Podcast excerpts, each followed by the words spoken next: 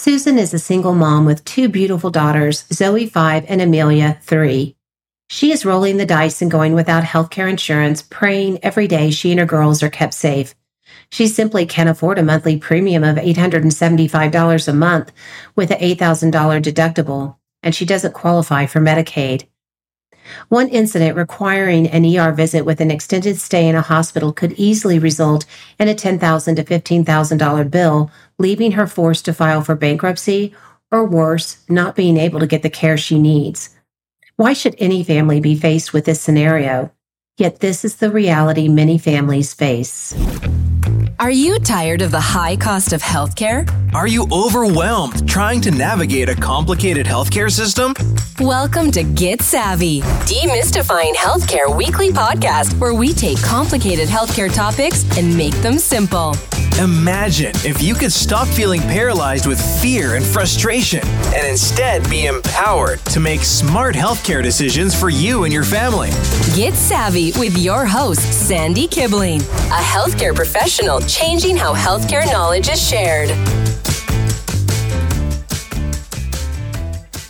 Hello, everyone, and welcome to episode 19 No Healthcare Insurance What Are Your Options?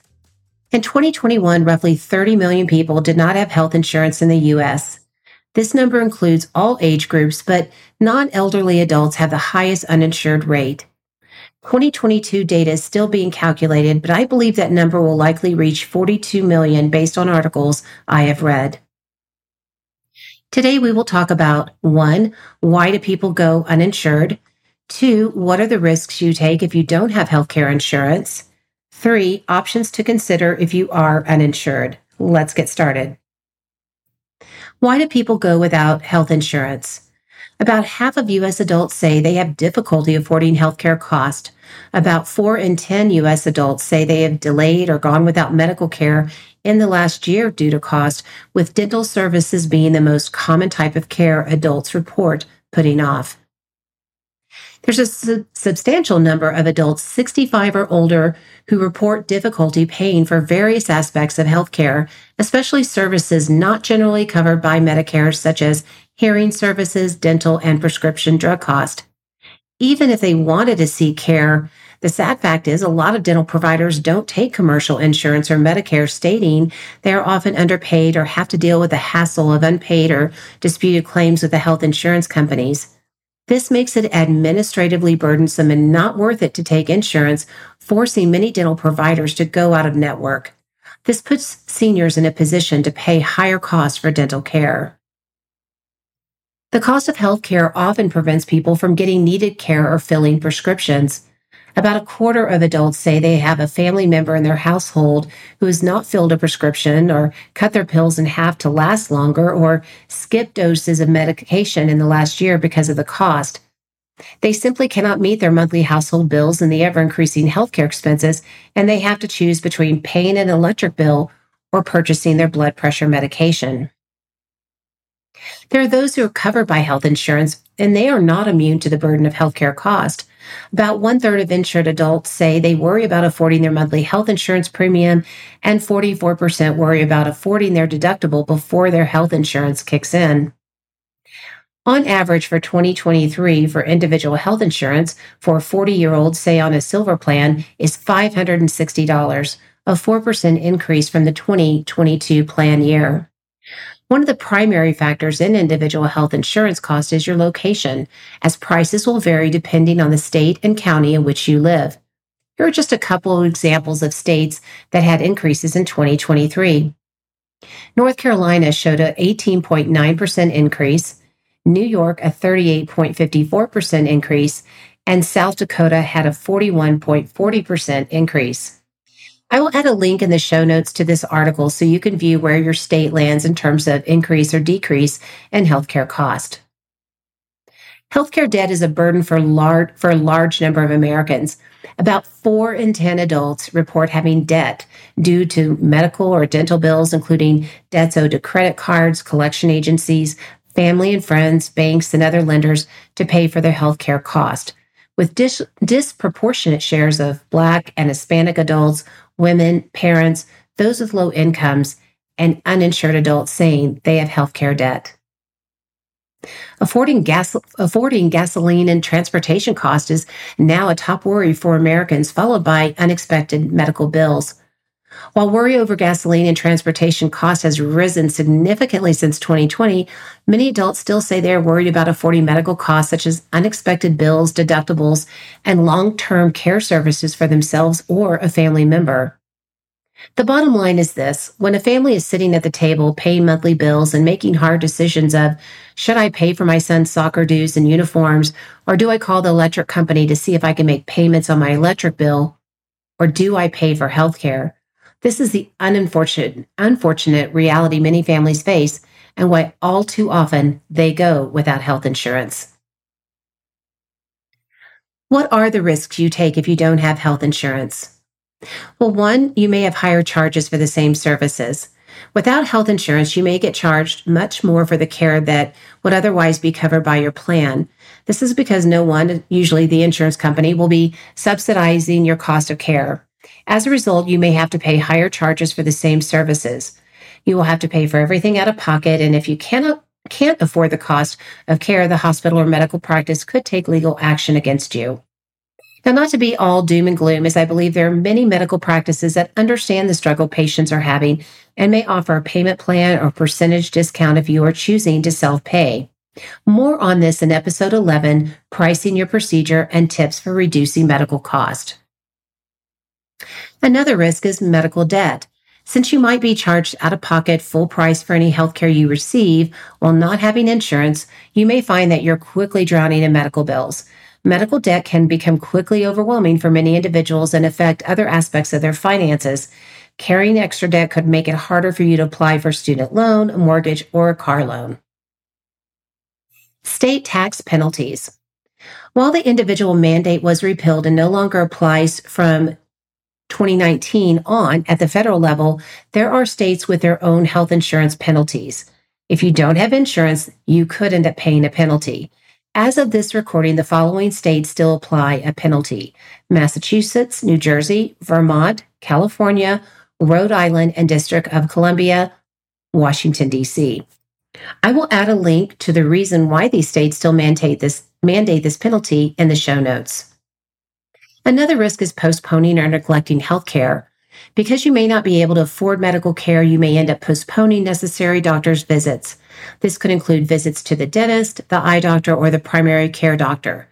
According to the Kaiser Family Foundation report, three in 10 uninsured adults went without medical care they needed due to the high cost of uninsured health care. By hesitating to put your health first, you run the risk of health issues becoming worse over time. Inability to afford medication. Because of the rising prescription drug prices due to the unregulated pharmaceutical industry in the US, many prescription drugs are incredibly expensive, especially without a health insurance plan to help out.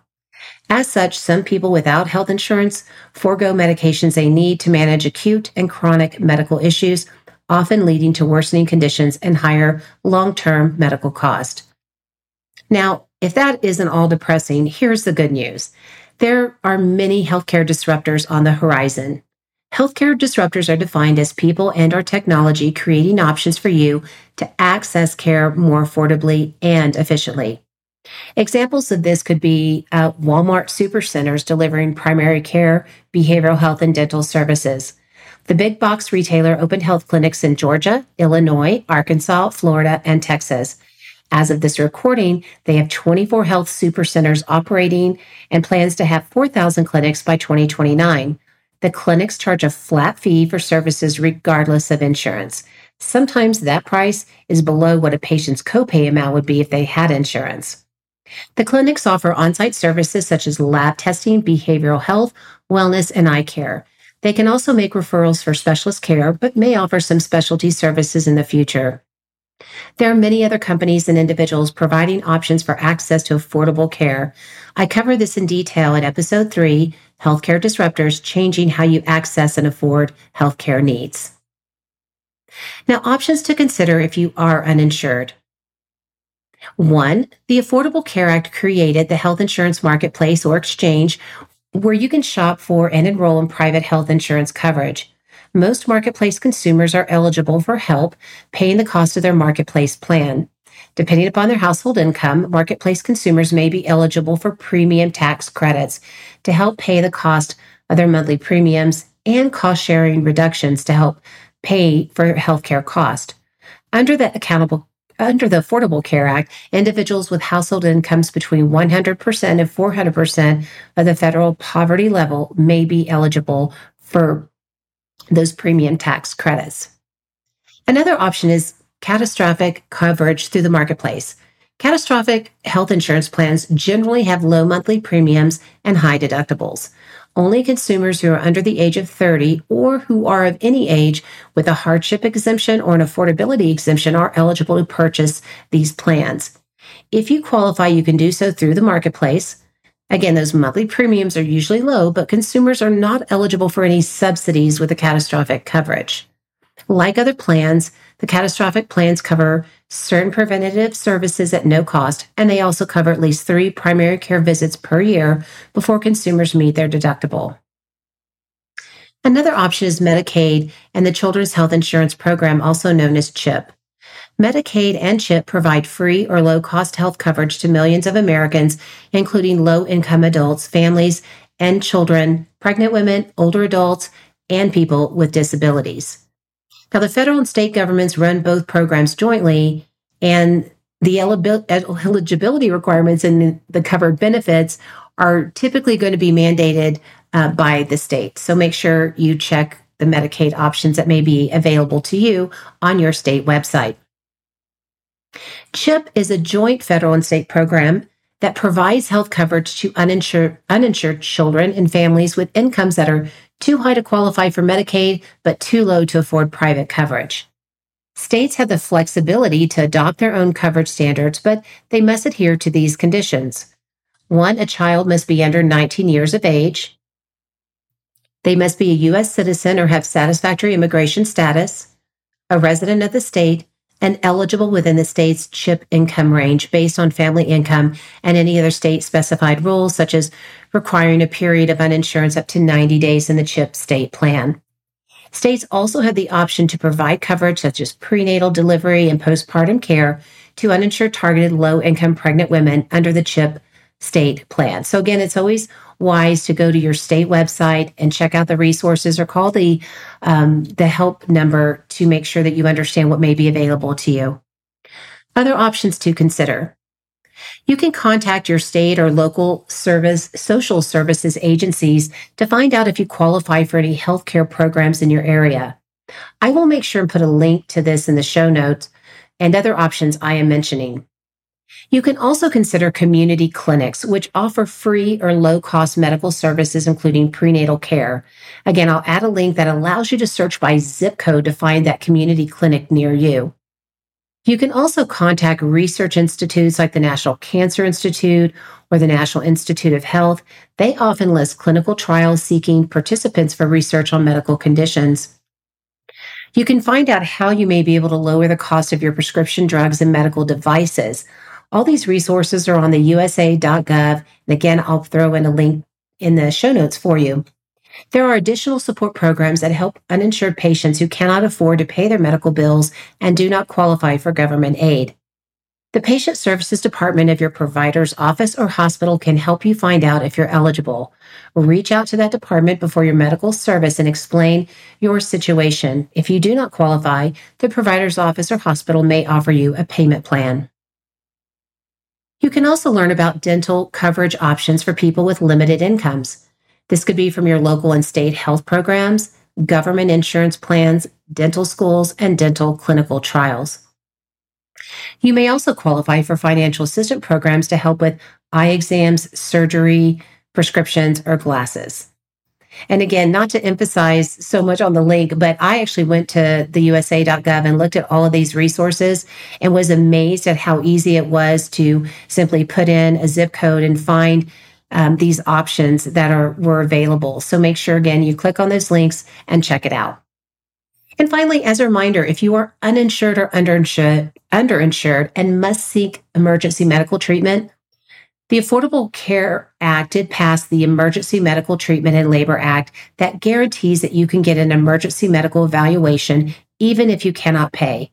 Hospitals that get Medicare funding and provide emergency services must evaluate anyone who requests treatment.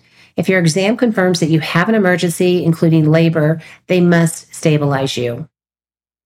We all struggle, and with inflation and the constant increases, just buying food at the grocery store can be challenging. So, knowing your options is essential. If you are in a position where you are having to go without health insurance, it is important to know your options and make sure you leverage these key resources discussed. In our next episode, we will look in depth at another alternative option for healthcare called the direct primary care model. It is not dependent on health insurance and offers alternatives and, in some cases, more affordable options for consumers. We will look at who it is good for and who it is not. Until next time, get savvy.